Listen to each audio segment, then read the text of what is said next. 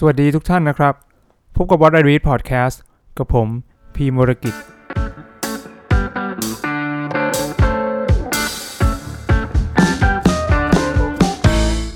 วันนี้เป็น EP ที่ 13 แล้วนะครับ ตอนนี้ผู้ติดเชื้อสะสมทั่วโลกนะครับ ของไวรัสโควิด -19 อยู่ที่ราวๆ 7 ล้านคนนะครับ และผู้เสียชีวิตเนี่ยมีมากถึง4แสนคน ตอนนี้หลาย ๆ ประเทศรวมถึงประเทศไทยก็เริ่มจะปลดเมืองคลายล็อกดาวน์กันนะครับ ให้เศรษฐกิจเดินต่อไปได้ แต่ว่าในช่วงที่ทุกประเทศนี้มีการล็อกดาวน์อยู่นั้นทำให้มีผลกระทบต่อเศรษฐกิจมากมายครับ ทั่วโลก หลาย ๆ คนพยายามคาดการณ์ผลกระทบที่จะเกิดขึ้นในปีนี้ของเศรษฐกิจ แต่ก็ยังไม่มีใครรู้แน่ชัดว่าจะแม่นยำแค่ไหน วันนี้ครับจะพาไปย้อนดูผลกระทบทางเศรษฐกิจในระหว่างการระบาดของ ไข้หวัดใหญ่สเปนเมื่อปี 1918 หรือประมาณ 100 ปีก่อน ไข้หวัดใหญ่สเปนเป็นโรคระบาดที่ทำให้มีผู้คนเสียชีวิตมากที่สุดในประวัติศาสตร์โลก โดยที่มีผู้ติดเชื้อถึงราว 500 ล้านคน และผู้เสียชีวิตที่บันทึกไว้นั้น มีประมาณ 20 ล้านคน แต่ความเป็นจริงเขาเชื่อว่าน่าจะมีผู้เสียชีวิตถึงประมาณ 50 ล้านคน เนื่องจากว่าการแพร่ระบาดของไข้หวัดใหญ่สเปนนั้น อยู่ในปี 1918 ซึ่งเป็นปีเดียวกับที่สงครามโลกครั้งที่ 1กำลังจะจบ และเชื่อว่ามีการแพร่ระบาดจากในค่ายทหารของกองทัพต่างๆ ตัวเลขผู้เสียชีวิตจริงนั้น จึงถูกปิดข่าวไว้โดยกองทัพต่างๆ ครับ เพื่อไม่ให้เสียขวัญกำลังใจของทหาร และไม่ให้ข่าวแพร่ออกไปว่ามีผู้เสียชีวิตเท่าไหร่จากในกองทัพนั้น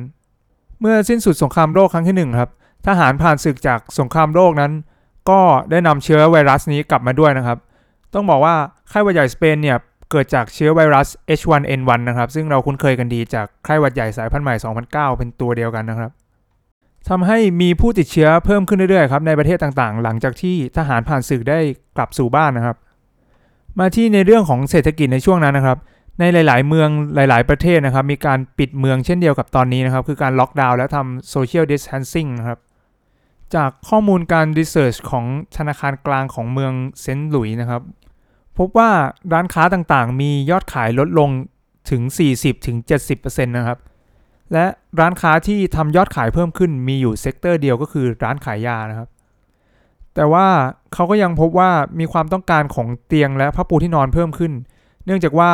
ต้องการเตียงเพื่อรักษาผู้ป่วยเพิ่มขึ้นนะครับ นอกจากนั้นในภาคการผลิตก็โดนผลกระทบหนักเช่นกัน โดยที่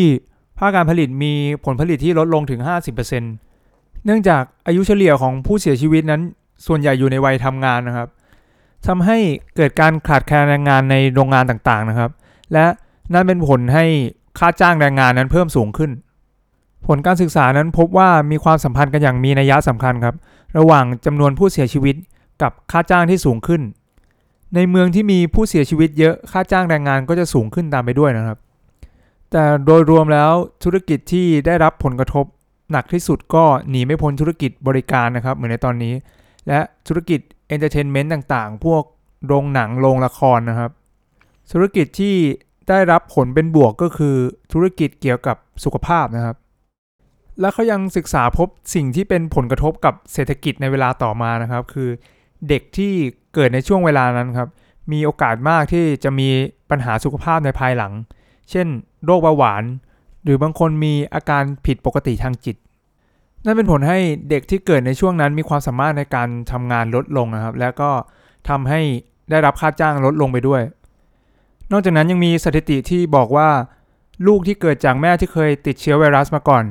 จะมีโอกาสจบการศึกษาจากระดับมัธยมน้อยลงถึง 15%เลยทีเดียว ซึ่งก็อาจจะเป็นเพราะว่าครอบครัวมีความยากจนมากขึ้น หรือว่าอาจจะเป็นเพราะว่า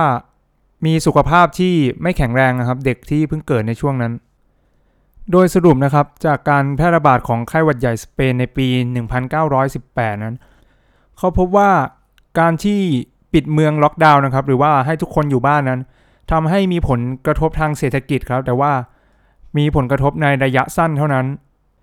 มีพนักงานที่ถูกเลิกจ้างนะครับ เป็นเวลาชั่วคราวในระหว่างที่มีการแพร่ระบาดนะครับ แล้วเขาพบว่า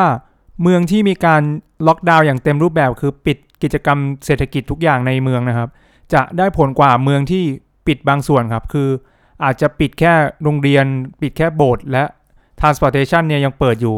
ก็เมืองพวกนี้ก็จะทำให้หยุดการแพร่ระบาดได้ไม่ดีเท่าไหร่นะครับ และบางกิจการในช่วงนั้นอาจจะสูญเสียรายได้ถึง 50 หรือมากกว่า 50%และในขณะที่บางธุรกิจอย่างเช่น ธุรกิจที่เกี่ยวกับสุขภาพก็มีรายได้ที่เพิ่มขึ้น ในบางเมืองที่มีผู้เสียชีวิตเยอะในเมืองนั้นจากโรคระบาดก็อาจจะทำให้ค่าจ้างแรงงานในเมืองนั้นเพิ่มสูงขึ้นได้ด้วย ในขณะที่พฤติกรรมหลังจากโรคระบาดนั้น สมัยปัจจุบันเราพูดกันติดปากครับว่า